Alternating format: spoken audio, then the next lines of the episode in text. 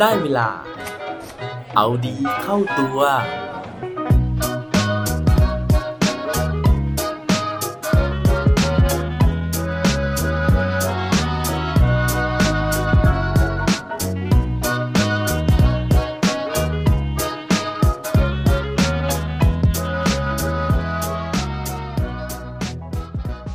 คุณจะคิดอะไร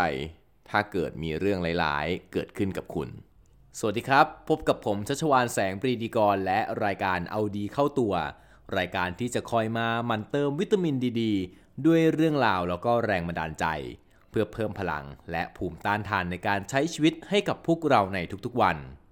เมื่อ 2 EP ที่แล้วนะฮะ ผมได้มาชวนคุยเรื่องราวของมดนะครับที่อยู่ในสมองแล้วก็จิตใจของเรานะฮะซึ่งถ้าเกิดว่าใครยังไม่ได้ฟังนะฮะก็อาจจะลองไปฟังย้อนดูได้นะครับ โดยที่ใน EP นั้นนะครับผมได้พูดถึงเรื่องราวของมดสายพันธุ์ต่างๆ โดยที่หนึ่งในสายพันธุ์ในนั้นนะฮะก็คือ มดสายพันธุ์ที่ชอบมองหาแต่เรื่องในแง่ลบนะฮะแล้วก็ละเลยเรื่องในแง่ดี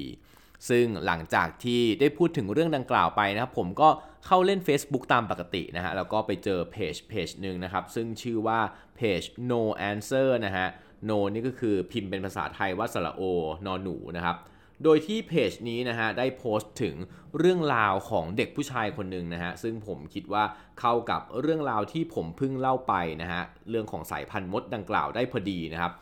เรื่องราวจากเพจ no answer นะครับก็มีอยู่ว่าเจ้าของเพจนะฮะซึ่งชื่อว่าพี่โนนั่นเองนะครับได้ไปฟังบรรยายของครูที่เขาเคารพนับถือนะฮะโดยที่มีอยู่ช่วงหนึ่งในคำบรรยายนั้นนะฮะที่คุณครูเนี่ยได้เล่าถึงเด็กชายคนหนึ่งที่ชื่อว่าโจตากวน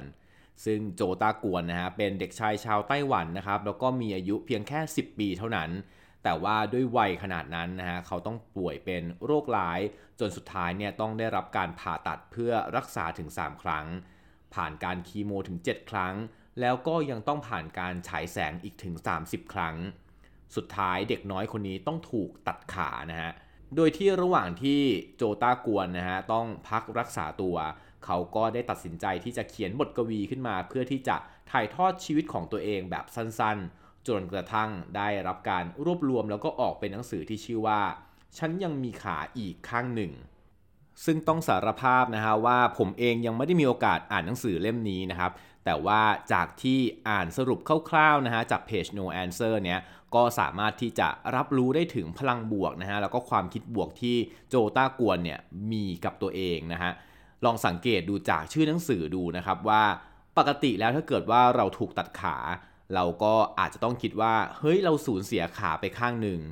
แต่ในขณะที่คนอื่นคิดแบบนั้น โจต้ากวนกับคิดว่าฉันยังเหลือขาอีกตั้งหนึ่งข้าง นอกจากชื่อหนังสือแล้วนะฮะ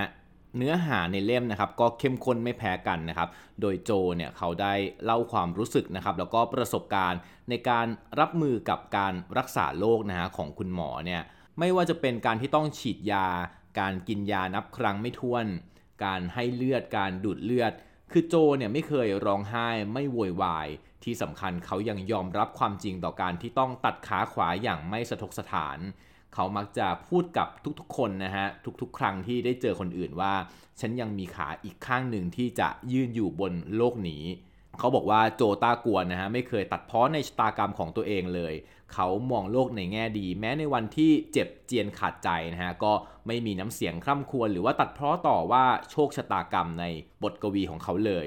ตรงกันข้ามนะฮะในหนังสือของเขาเนี่ยเขากลับมองโรคมะเร็งด้วยสายตาที่เป็นมิตรนะฮะจนถึงกับคิดจะสอนมารร้ายมะเร็งให้รู้จักเล่นไวโอลินนะฮะซึ่งเป็นเครื่องดนตรีที่โปรดปรานของเขานะฮะแล้วก็เขามีความชำนาญในการเล่น ด้วยเหตุผลว่าคนที่เล่นไวโอลินเป็นนะฮะย่อมทำตัวเลวไม่ได้ เขาก็เลยอยากจะสอนให้มะเร็งเนี่ยรู้จักเล่นไวโอลินนะฮะเพื่อที่จะได้ไม่มาทำเลวกับเขา อย่างที่ในบทกวีนะฮะเขาได้เขียนเอาไว้นะครับว่า ฉันอยากกลับไป ฉันอยากสีไวโอลิน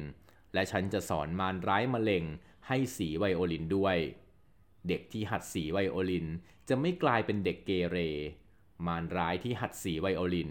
ก็ไม่กลายเป็นพวกเกเรเหมือนกัน คือฟังแล้วนะฮะแม้ว่าเราจะอดสงสารเด็กน้อยคนนี้ไม่ได้นะฮะแต่ว่าเราก็อดยิ้มไปไม่ได้เหมือนกันกับมุมมองนะฮะแล้วก็จินตนาการของเด็กน้อยคนนี้ หรือว่าอย่างระหว่างที่ได้เข้ารับการรักษานะฮะโจตากวนเนี่ยก็ได้ขอใช้สิทธิ์เข้าร่วมประชุมเกี่ยวกับชีวิตของตัวเอง ร่วมกับคณะแพทย์ แล้วก็บุคลากรในโรงพยาบาลไถต้า ซึ่งแม้ว่าผลการประชุมนะฮะจะได้ข้อสรุปว่า ไม่มีหนทางรักษาอีกต่อไป โจต้ากวนนะฮะก็ไม่ได้ตีโพยตีพายนะฮะแต่ว่าก็กลับออกมาเขียนบทบันทึกกวีอีกนะฮะว่า คุณหมอคือผู้พิพากษา พิพากษาโทษจำคุกตลอดชีวิต แต่ว่าฉันคือผู้ป่วยไม่ใช่นักโทษ ฉันจะเดินออกไปข้างนอกอย่างกล้าหาญ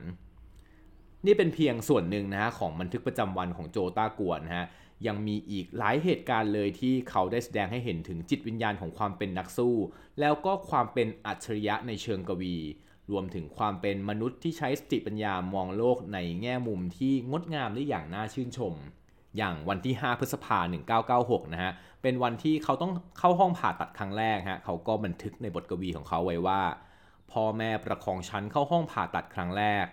เด็กชายกังวลเขามาเป็นเพื่อนบ้าน เด็กหญิงสงบ ก็เป็นเพื่อนบ้านเหมือนกัน ฉันเลือกเด็กหญิงสงบเป็นเพื่อนบ้าน วันที่ 6 มิถุนา1996 นะฮะ วันที่เขาต้องเข้าห้องผ่าตัดเป็นครั้งที่ 2 เขาก็กลับมาบันทึกอีกครั้งหนึ่งว่า พอแม่อุ้มฉันเข้าห้องผ่าตัดเป็นครั้งที่สองคุณน้าหวาดหวัน่น เธอเป็นเพื่อนบ้าน คุณอามั่นคงก็เป็นเพื่อนบ้านเหมือนกัน ฉันเลือกคุณอามั่นคงเป็นเพื่อนบ้าน และวันที่ 25 มกราคม1997 นะฮะเขาต้องเข้าห้องผ่าตัดเป็นครั้งที่ 3 นะครับ เขาก็มาบันทึกอีกนะฮะบอกว่า พ่อแม่ให้ฉันขี่หลังเข้าห้องผ่าตัดเป็นครั้งที่ 3 คุณความตายเข้ามาเป็นเพื่อนบ้าน คุณอยู่รอดก็เป็นเพื่อนบ้านเหมือนกัน ฉันเลือกคุณอยู่รอดเป็นเพื่อนบ้าน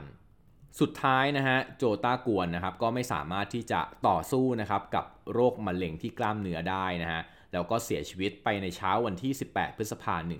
1997 ก่อนที่บทกวีของเขานะฮะจะถูกรวบรวมนะฮะแล้วก็ได้รับการตีพิมพ์อย่างที่เราได้อ่านกันนะฮะหรือว่าจริงๆแล้วคือเราได้อ่านบทสรุปเรื่องย่อกันนะครับเพราะว่ายังไม่ได้มีโอกาสอ่านเล่มจริง สิ่งหนึ่งนะฮะที่เราได้เห็นนะครับจากบทกวีของโจตากวนเลยคือเรื่องของทัศนคตินะฮะในการที่จะเลือกนะฮะในสิ่งที่ดีที่สุดกับตัวเอง เพราะว่าอย่างที่เคยเกริ่นไปนะฮะใน 2 EP ที่แล้วว่าในทุกๆเรื่องนะฮะมันมีทั้งเรื่องดีแล้วก็เรื่องที่ไม่ดีนะครับ อยู่ที่เรานะฮะว่าจะเลือกเรื่องดีหรือว่าเรื่องที่ไม่ดีเนี่ยให้มาอยู่กับตัวเรานะฮะซึ่งที่ผ่านมานะฮะโจตากวนได้เลือกที่จะมองนะฮะเลือกที่จะเปิดรับแต่สิ่งดีๆ อยู่ไว้กับตัวเองนะครับถึงแม้วันนี้เนี่ยเขาจะเสียชีวิตไปแล้ว แต่ว่ามุมมองนะฮะหรือว่าสิ่งดีๆ ที่เขาได้เลือกไว้ครับ อย่างน้อยก็ได้ทำหน้าที่ในการที่จะส่งต่อพลังบวก แล้วก็รอยยิ้มให้กับผู้อ่านทุกคนนะฮะที่ได้อ่านบทกวีของเขา หน้าที่ของโจต้ากวนนะฮะอาจจะจบไปแล้วนะครับ แต่ว่าตอนนี้เป็นหน้าที่ของพวกเราทุกคนนะฮะที่จะตัดสินใจที่จะเลือกเรื่องดีๆ ให้ไปอยู่ในชีวิตของเราหรือเปล่า แต่ผมเชื่อว่าทุกคนน่าจะเลือกเรื่องดีๆนะครับเพราะว่าตอนนี้ทุกคนกำลังฟังเอาดีเข้าตัวอยู่ ใช่ไหมครับ และปิดท้ายวันนี้ด้วยโคดดีโคดโดนเขาบอกไว้ว่า life is short always choose happiness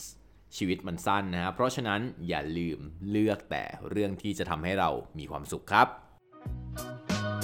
อย่าลืมกลับมาเอาดีเข้าตัวกันได้ทุกวันจันทร์พุธศุกร์พร้อมกด subscribe ในทุกช่องทางที่คุณฟัง รวมถึงกดไลค์กดแชร์ เพื่อแบ่งปันเรื่องราวดีๆ ให้กับเพื่อนๆของคุณผ่านทุกช่องทางโซเชียลมีเดีย สุดท้ายนี้ขอให้วันนี้เป็นวันดีๆ ของพวกเราทุกคน สวัสดีครับ